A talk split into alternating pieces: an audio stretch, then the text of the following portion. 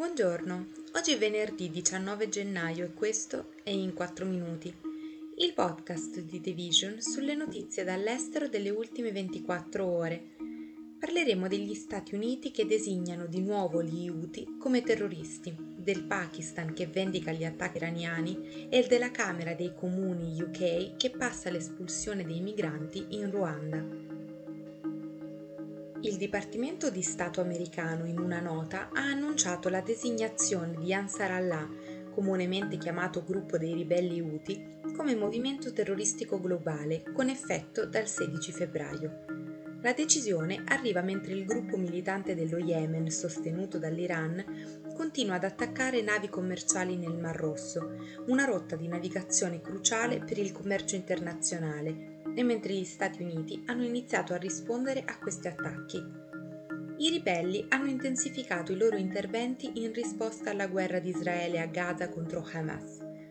La nuova designazione arriva tre anni dopo che il segretario di Stato americano Anthony Blinken ha annullato la decisione dell'amministrazione Trump di considerare gli Houthi come organizzazione terroristica straniera, uno sforzo della politica di Biden per facilitare la consegna di aiuti umanitari allo Yemen, mentre stava avvenendo una delle catastrofi umanitarie peggiori di sempre. Nella pratica, la disposizione consente al governo statunitense, con alcune eccezioni, di bloccare i beni di individui ed entità che forniscono sostegno o assistenza al gruppo o ad altri a esso collegati. Il Pakistan ha fatto sapere di aver effettuato raid contro quelli che ha definito nascondigli terroristici nel sud-est dell'Iran, il giorno dopo che le forze iraniane avevano condotto un attacco aereo nella provincia pakistana del Baluchistan. Il governo iraniano ha dichiarato che l'attacco in Pakistan, così come gli attacchi condotti questa settimana in Iraq e in Siria, dimostrano che l'Iran è pronto a colpire i nemici ovunque. Il Pakistan sostiene da tempo che i separatisti baluci, che da decenni conducono un'insurrezione di basso livello nella provincia del sud occidentale, abbiano dei nascondigli oltre il confine con l'Iran.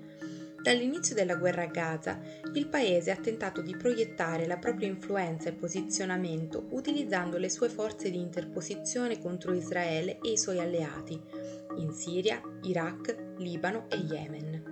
Queste azioni e ora gli attacchi dello stesso paese contro altri nella regione hanno aumentato il rischio che le tensioni del Medio Oriente possano aumentare.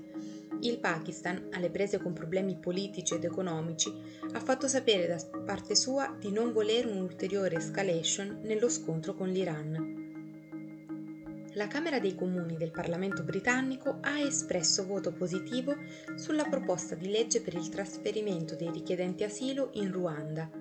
Il disegno, che è la versione aggiornata di quello già proposto da Boris Johnson, ha ottenuto 313 voti a favore e 269 contrari.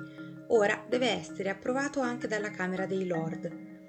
Con questa prima vittoria il conservatore Sunak, in netto svantaggio nei sondaggi, può tirare un sospiro di sollievo dopo giorni di caos e ribellioni da parte dei colleghi. La proposta di legge su cui si regge il mandato dello stesso Premier aveva infatti avuto una pessima accoglienza, sia presso alcuni conservatori che la vorrebbero inasprire, che presso i laburisti all'opposizione. Nonostante la divisione interna al partito, la maggioranza ha poi deciso di votare a favore per evitare di mettere in difficoltà il governo a un passo dalle elezioni. L'outsourcing dei migranti in Ruanda è ormai da tempo una delle battaglie dei conservatori. L'idea è quella di trasferirli nel paese africano nell'attesa di un verdetto sulla richiesta di asilo. L'obiettivo dovrebbe essere quello di scoraggiare l'immigrazione clandestina attraverso la manica e di ammortizzare i costi dell'accoglienza, ma ci sono grosse perplessità sia a livello economico che etico. Questo è tutto da The Vision, a lunedì.